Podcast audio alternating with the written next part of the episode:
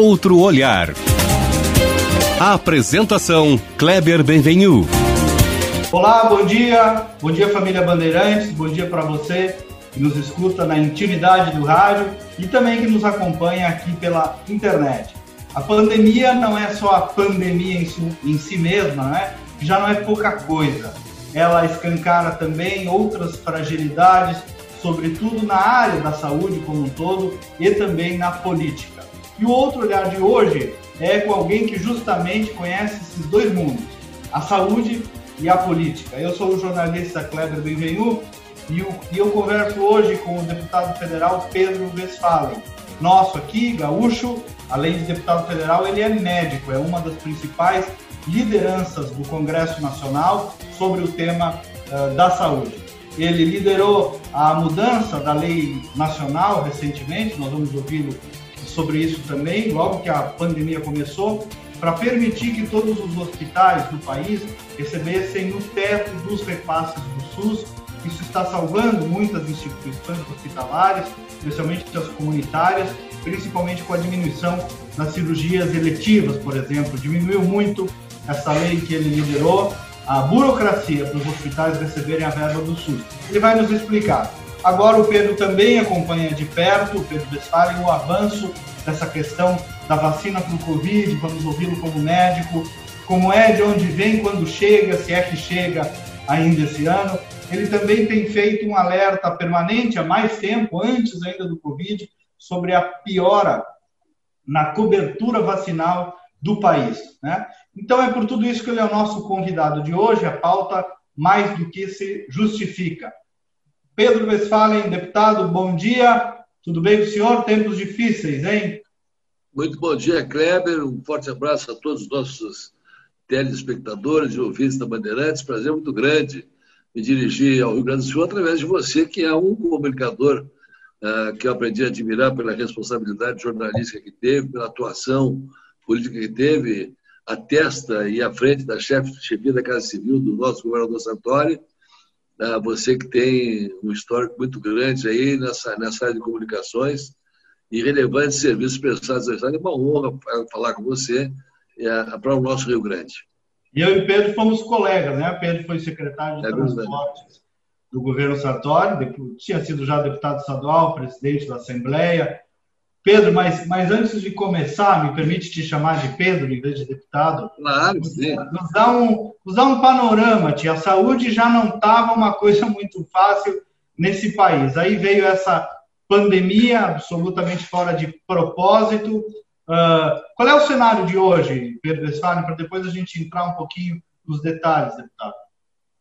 É verdade. O, o, Brasil é um país que tem, tem, tem, tem exemplos extremamente positivos, extremamente negativos e coisas que poderiam ser positivas e ficaram negativas. Ah, eu venho de uma trajetória política e entrei na, na vida política partidária porque no, nos anos, ah, final dos anos 90, quebrou o IP Saúde ah, pela má gestão do IP e nós, eu sou fundador da Federação dos Hospitais, sou fundador da Confederação Nacional de Saúde, da qual sou vice-presidente, sou pós-graduado em administração hospitalar, é, e nós achamos que era importante a, o segmento se envolver politicamente para resolver essas questões. E resolvemos, resolvemos ali com o Otomar na presidência do IP, depois a gente faz carreira política, fui secretário de Ciência e Tecnologia, líder de governo, de partido, presidi a Assembleia, secretário de Transportes, tu vai crescendo e vai, vai, vai te assenhorando e vendo cada vez mais que, que a política tem nas nossas vidas, tanto a nível municipal, estadual e federal, nos legislativos e nos executivos, mas nos legislativos é que as coisas acontecem realmente, ou não acontecem, ou acontecem de maneira equivocada. Chegou um momento em que o segmento que eu represento, que é da saúde, achou que eu tinha que ser deputado federal. Nós fomos eleitos, chegando em Brasília, duas bandeiras, principal, principalmente eu adotei, que é a bandeira do municipalismo, até porque o Claudemir Haroldi foi meu chefe de gabinete durante 12 anos, hoje é o presidente da Confederação Nacional dos Municípios, e a saúde. E a terceira bandeira, que é de todos os deputados gaúchos, que é o setor primário. O deputado gaúcho que não estiver ligado ao agro não representa o povo do Rio Grande, que tem na economia a sustentação fundamentalmente no setor primário, né? que é o setor que mais emprega no Brasil. E para cá enfoquei o tema na saúde em Brasília. De, de, de, de, cara, por, por, alguns problemas que me alguns dados que me preocupavam, e constatei eh, na área da imunização que nós não estávamos atingindo os índices, isso antes da pandemia, mínimos para dar tranquilidade em relação a algumas patologias. O índice mínimo é 95% de vacinação da comunidade, embora o Brasil tenha o melhor programa nacional de imunização do mundo. temos vacina das prateleiras, temos das geladeiras, temos a ramificação do SUS que chega aos extremos do país para que essa vacinação, vacinação seja feita. E aí eu fiz um grupo de trabalho e constatei algumas questões muito importantes. Uma delas, fortes grupos uh, antivacinais aqui no mundo todo, fake news valendo sobre vacinas. Contra a vacina. Achei, achei, por bem fazer, então, uma frente parlamentar de imunização, conseguimos as assinaturas necessárias, implementei a frente parlamentar de vacinação e começamos um trabalho uh, já vendo o sarampo reaparecer no Brasil. Vendo a iminência... Para o leigo, né, quando tu falas de imunização, antes ainda do Covid, nós estamos falando de imunização em relação a que doenças?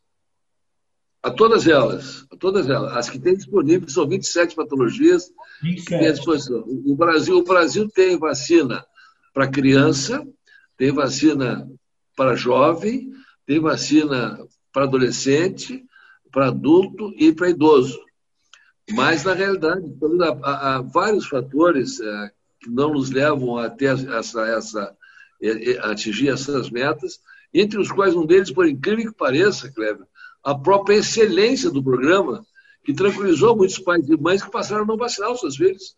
A própria excelência do a, a, a, a não, a, não programação do que tem que ser feito. Não sei se tu se lembra do Zé Gotinha. Começaram a achar que estava tudo bem. O Zé Gotinha, o Zé Gotinha, o Brasil inteiro viu que era o Zé Gotinha. Era uma vacina que tinha que ser feita, fazia assim, parques, fazia tudo que era canto. Pô, foi uma vacinação em massa. Hoje nós temos 21 estados com sarampo já instalado. Estamos na iminência de voltar, de voltar a termos aqui paralisia infantil. A própria vacinação do H1N1, do H1N1, a, a, a, ela só acontece, o ápice dela, quando morre um ou dois na tua comunidade. Aí tu vai vacinar. É impressionante a cultura brasileira. Então nós fizemos um trabalho muito forte, colocamos toda a sociedade brasileira, a Sociedade Brasileira de, de, de, de Imunização, a, a, a, o Programa Nacional de Imunização, e fizemos uma programação muito grande, inclusive binacional. Nós temos países que são vizinhos nossos e, e, estamos tentando ajustar o calendário de vacinação ah, para que essa imunidade ela seja é, realmente retomada. Aí veio a pandemia. Veio a pandemia e, e aconteceu o que nós prevíamos. Aí, baixou imensamente a vacinação dessas dessas, dessas patologias, todas elas, tanto é que nós passamos a ter o sarampo em 21 estados dos, da, da, federação, quase a totalidade deles. Né? Sarampo era, uma que, sarampo, sarampo era uma coisa que quase nem se ouvia mais falar, né, deputado? Não tinha mais. Não tinha, tinha acabado aqui no Brasil, voltou, voltou e voltou forte. Só que agora nós temos aqui, nós, nós, nós, nós não atingimos e nem só atingiu o BCG, que a tuberculose era o que tinha a, a excelência na, na, na, vacinação. Hoje baixou tanto pelo, pelo, pelo, pelo bem da população de os postos de saúde, pelo fique em casa, ah, pela maneira como se, se começou a enfrentar esse problema no começo da pandemia. No começo era uma, era uma doença, era uma, era uma virose que virava infecção pulmonar. Com as necrópsias feitas na Itália, na Europa, se viu que era um processo inflamatório e uma coagulopatia com outras tantas consequências clínicas que levavam a, a, a, casos graves e não graves. E, a, e, o tratamento passou a ser outro. E as pessoas esqueceram do trivial, esqueceram de vacinar. Tanto é que nós vamos ter uma demanda pós-pandemia de muitos cânceres que vão aparecer e não vão ser diagnosticados, as pessoas não estão procurando serviço. Muitas cardiopatias que poderiam ser evitadas não são evitadas. Vamos ter muitas diabetes descompensadas. Eu ontem, aqui em Brasília, comecei a discutir um projeto de lei meu novo, 5413, de 2020, ano passado, que é prevendo, após pandemia, a, a, rede de prestação de serviço hospitalar do Brasil pagar o que deve ao Fisco Federal, e não é pouco, com serviços. Nós vamos ter uma demanda muito grande de cirurgias de varizes, de períneo, de vesícula, cardiovascular, ortopédica, já, já, já existe essa demanda reprimida. Agora, se você conseguir botar a rede particular e a rede, a rede pública junto, você consegue fazer com que, sem dinheiro, o Estado faça isso aí. Avançando Na prática, bastante. Quer dizer, tu precifica os serviços em saúde e os hospitais estariam pagando com serviços. Não é refis. Adimplindo a dívida aberta, tipo um refis. Não é, não é, não, mas não é refis, é pagamento da dívida com serviço. Qual serviço? 90%, 90% e 10% em dinheiro em 15 anos. É uma opção de regras. Da, aí não pode o SUS se adaptar aos hospitais. Os hospitais têm que se adaptar ao SUS. O hospital privado que entrar nesse sistema ele tem, que, ele tem que se adaptar ao sistema e às necessidades do SUS. Por exemplo, cirurgia oftalmológica. Não há, não há, não há, não há demanda reprimida. Cirurgia ortopédica, há demanda reprimida.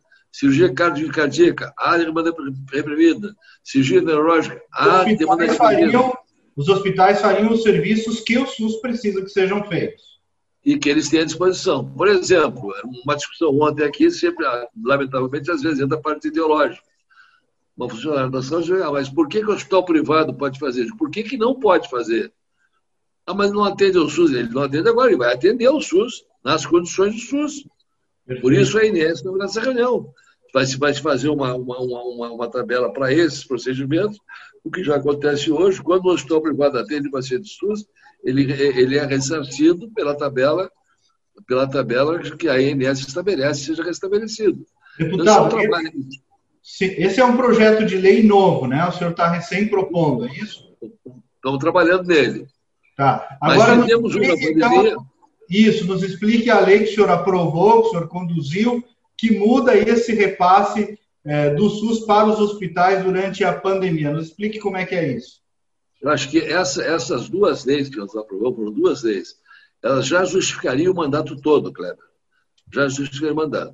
Um, um projeto de dimensão nacional como esse, uh, oriundo primeiro do PL 805 de minha autoria, tendo como coautor o deputado Jorge Sola da Bahia, ah, ele, ele salvou não só hospitais, ele salvou clínicas, laboratórios e a paz, que são entidades que têm uma contratualização com o Sistema Único de Saúde, ah, municipal, estadual e federal. Um exemplo, para ficar bem claro para quem está nos escutando e nos vendo aqui. Pega aí a Santa Casa de Porto Alegre. Vamos botar um número hipotético. A Santa Casa tem um contrato de 5 milhões por mês com o Sistema Único de Saúde. Ele tem metas que ela tem que atingir ela tem que fazer 200 cirurgias cardíacas, tem que fazer mil ultrassom, tem que fazer mil tomografia, tem, tem que fazer uma porção de procedimentos para receber os 5 milhões. O sistema atual, se ele fizer a mais, não recebe. Se ele fizer a menos, ele, ele, é, é, ele, ele vai receber a menos. O que aconteceu no começo do, do, do, da pandemia? Houve primeiro orientação do Ministério, fique em casa, não saia. Segunda, suspensão das cirurgias eletivas. Terceiro, proibido praticamente o transporte público. Quarto, o medo da pessoa ir ao hospital.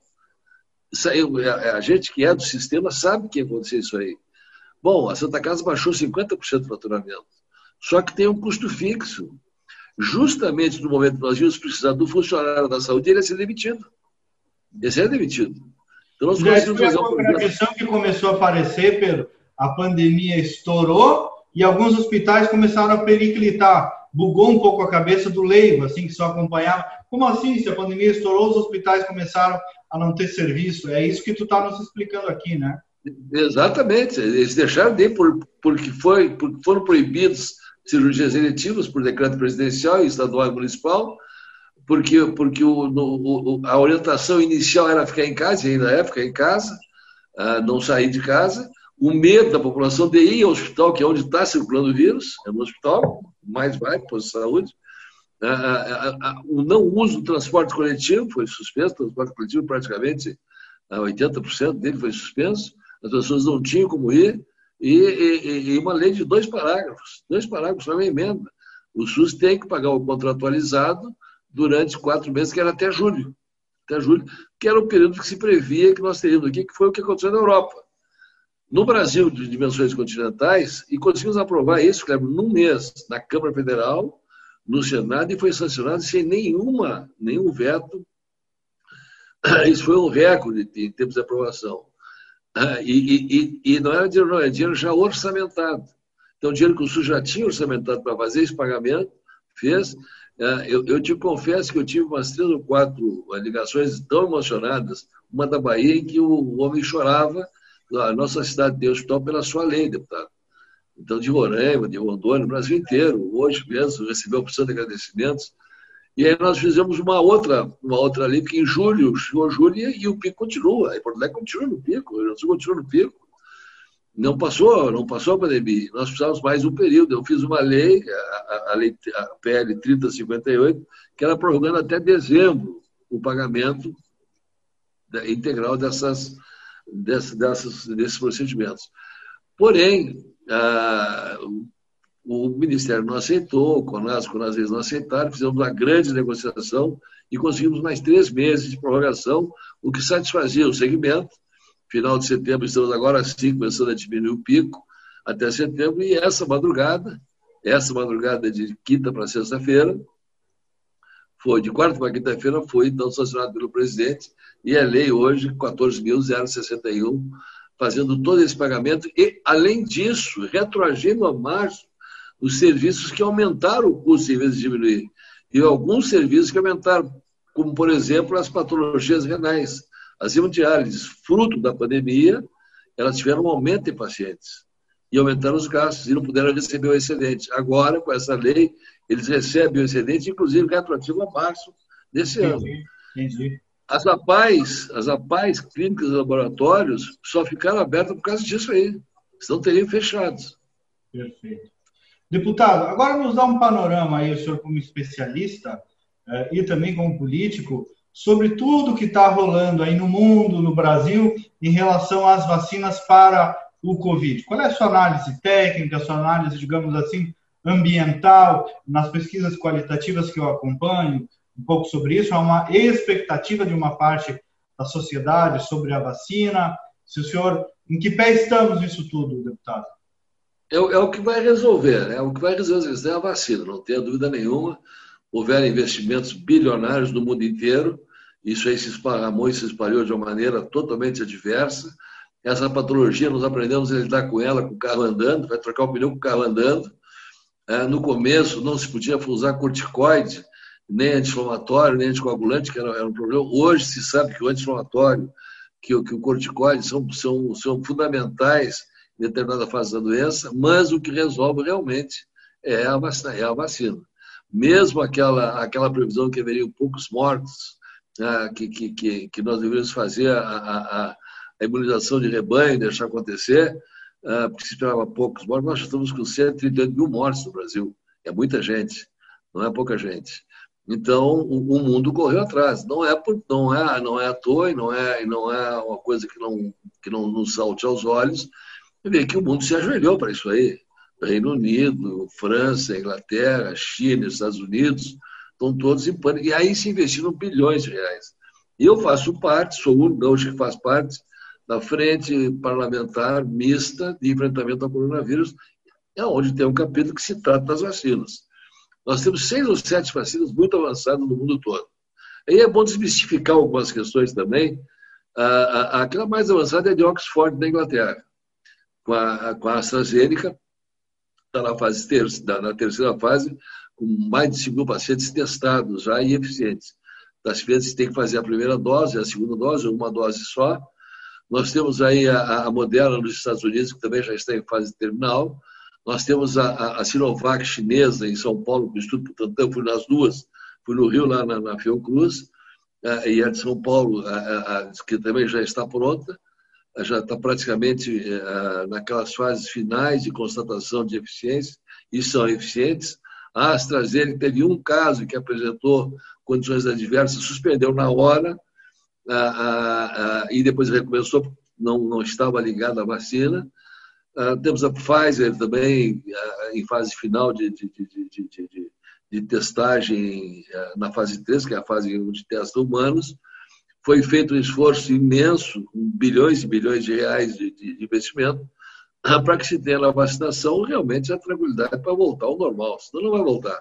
Né? Temos, por enquanto, continuar usando máscara, lavando as mãos, álcool gel, afastamento, distanciamento social. Isso é fundamental nesse momento, até porque a patologia ela reage em cada pessoa de maneira diferente. Tem gente que não tem nem coriza e está contaminado. Tem gente que está ígida, tem e vai a óbito. Então, ela, ela é realmente uma doença bem, muito traiçoeira e, e, e, que tem que ser encarada com muita seriedade. A grande vantagem é que ela, vantagem é que ela realmente ela, ela tem sido enfrentada com bons resultados e um grande, grande índice de cura, 92% cura essa patologia. Mas temos um percentual que não cura, e a desvantagem é que ela transmite com muita facilidade. Né? Deputado, eu quero lhe perguntar sobre um ponto específico que está na preocupação da maioria das famílias, uh, e até me inscrevo nessa, nessa preocupação, não bem preocupação, mas o ponto da dúvida também, os setores das escolas discutindo muito sobre o retorno às aulas e a capacidade de transmissão de contágio das crianças. Semana passada, por exemplo, tive acesso a um estudo, mas aí li como jornalista e não como técnico, né, um estudo sueco, que mostram que crianças não, não transmitem o vírus, e sim elas assimilam o vírus e não têm capacidade de transmissão. Enfim, qual é a sua opinião sobre esse polêmico assunto da volta às aulas e da exposição de crianças? O Kleber, toda aquela afirmação sobre o coronavírus, que, do, do que é certo e é errado, eu tenho muito cuidado com isso, porque muda. No começo, a orientação do ministro da Saúde, fundamentado na OMS, era ficar em casa e só procurar o hospital quando tivesse sintomas de falta de ar de cianose. Hoje se sabe que isso é praticamente uma condenação ao respirador e 30% dos que vão para o respirador morrem. Se tu for assim que tu tiver o primeiro sintoma, uma simples febrezinha, uma coriza, uma tosse diferente, vá ao médico, teste Bem rapidamente lembrado, e comece é. o tratamento. Bem lembrado, é. deputado. Lá no começo realmente diziam isso, né? Deixa, é isso aí, volta para cá. É. Fica em casa, toma de tempo. também, né? No começo indicavam não usar, né? Exatamente. Então, todas as afirmações em relação ao Covid, é, é, elas estão em fase incipiente de pesquisa. Ah, vai retomar a aula agora em setembro. Pô, a criança não contamina, a criança não tem, a criança não tem praticamente nenhum sintoma, mas ela pode ser uma transmissora. Ela, quem garante que ela não pode ser uma transmissora?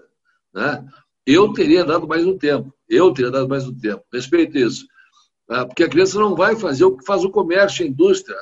O adulto, ele vai manter o distanciamento social. O adulto vai usar máscara. Ele vai tirar febre todo dia. Ele trabalha com protocolos. A economia tem que andar, não pode parar. Agora, na escola, a criança não vai fazer isso aí. Não vai começar justamente para as crianças. Ela não vai, não vai, não, ela não tem como se comportar, ela não tem como não botar o dedo no nariz, dentro da orelha, dentro do olho, e não pode colocar. A contaminação pela mão, não pode, não pode coçar o olho, não pode botar a mão no nariz, não pode botar a mão na boca. Como é que a criança vai fazer isso aí? Né? Aí chega em casa, tá o pai em casa, o papai em casa. Acho que, acho que bem, bem como acho que o futebol também não tem que permitir público nesse momento.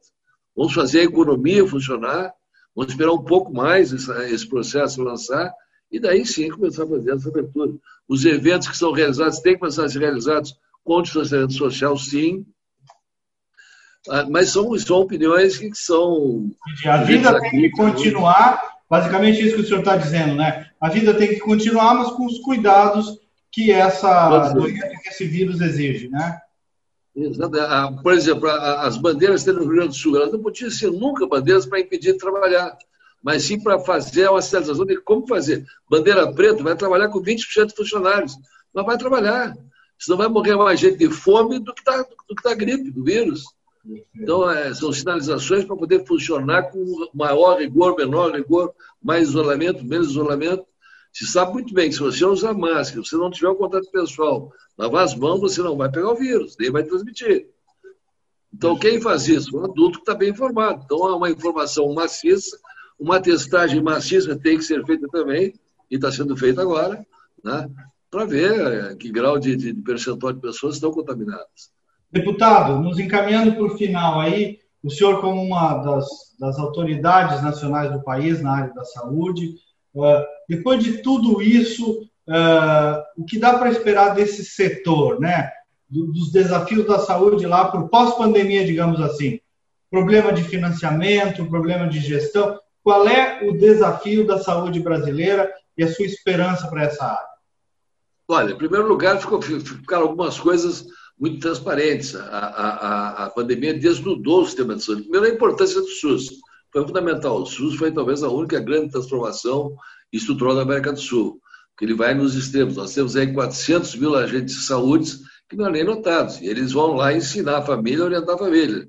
Nós temos as UBS, as UPAs, nós temos uma opção de mecanismos que são de responsabilidade municipal, estadual e outras federais.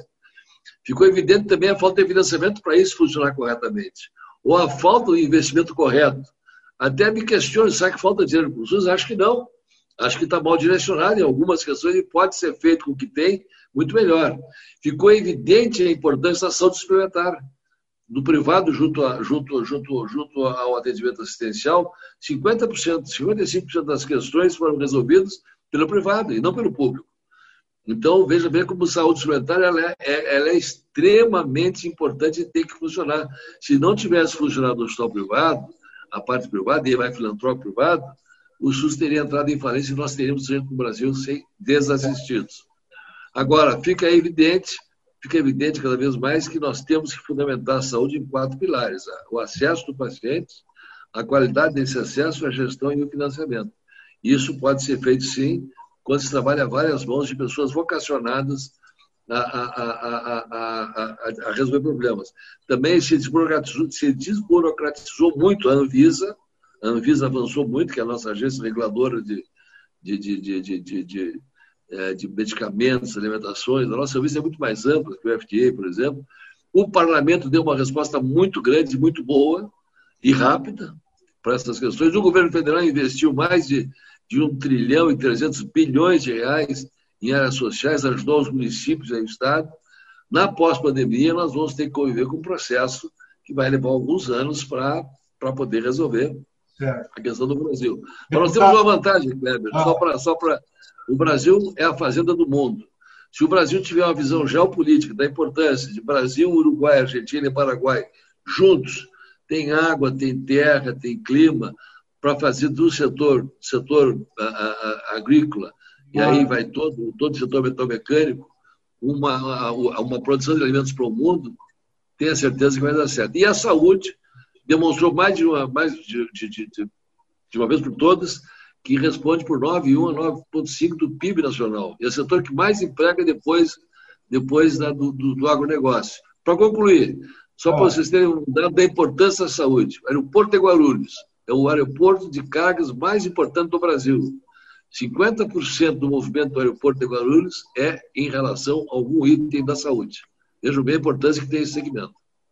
O deputado Pedro Westphalen termina com uma mensagem de esperança, né, Pedro? Esperança. Esperança, esperança na saúde, esperança no Brasil. Obrigado, deputado. Um abraço, um abraço a todos e muito obrigado, Kleber, pela oportunidade. Um abraço a você também que nos acompanhou até aqui. Bom sábado, bom final de semana e até o próximo programa.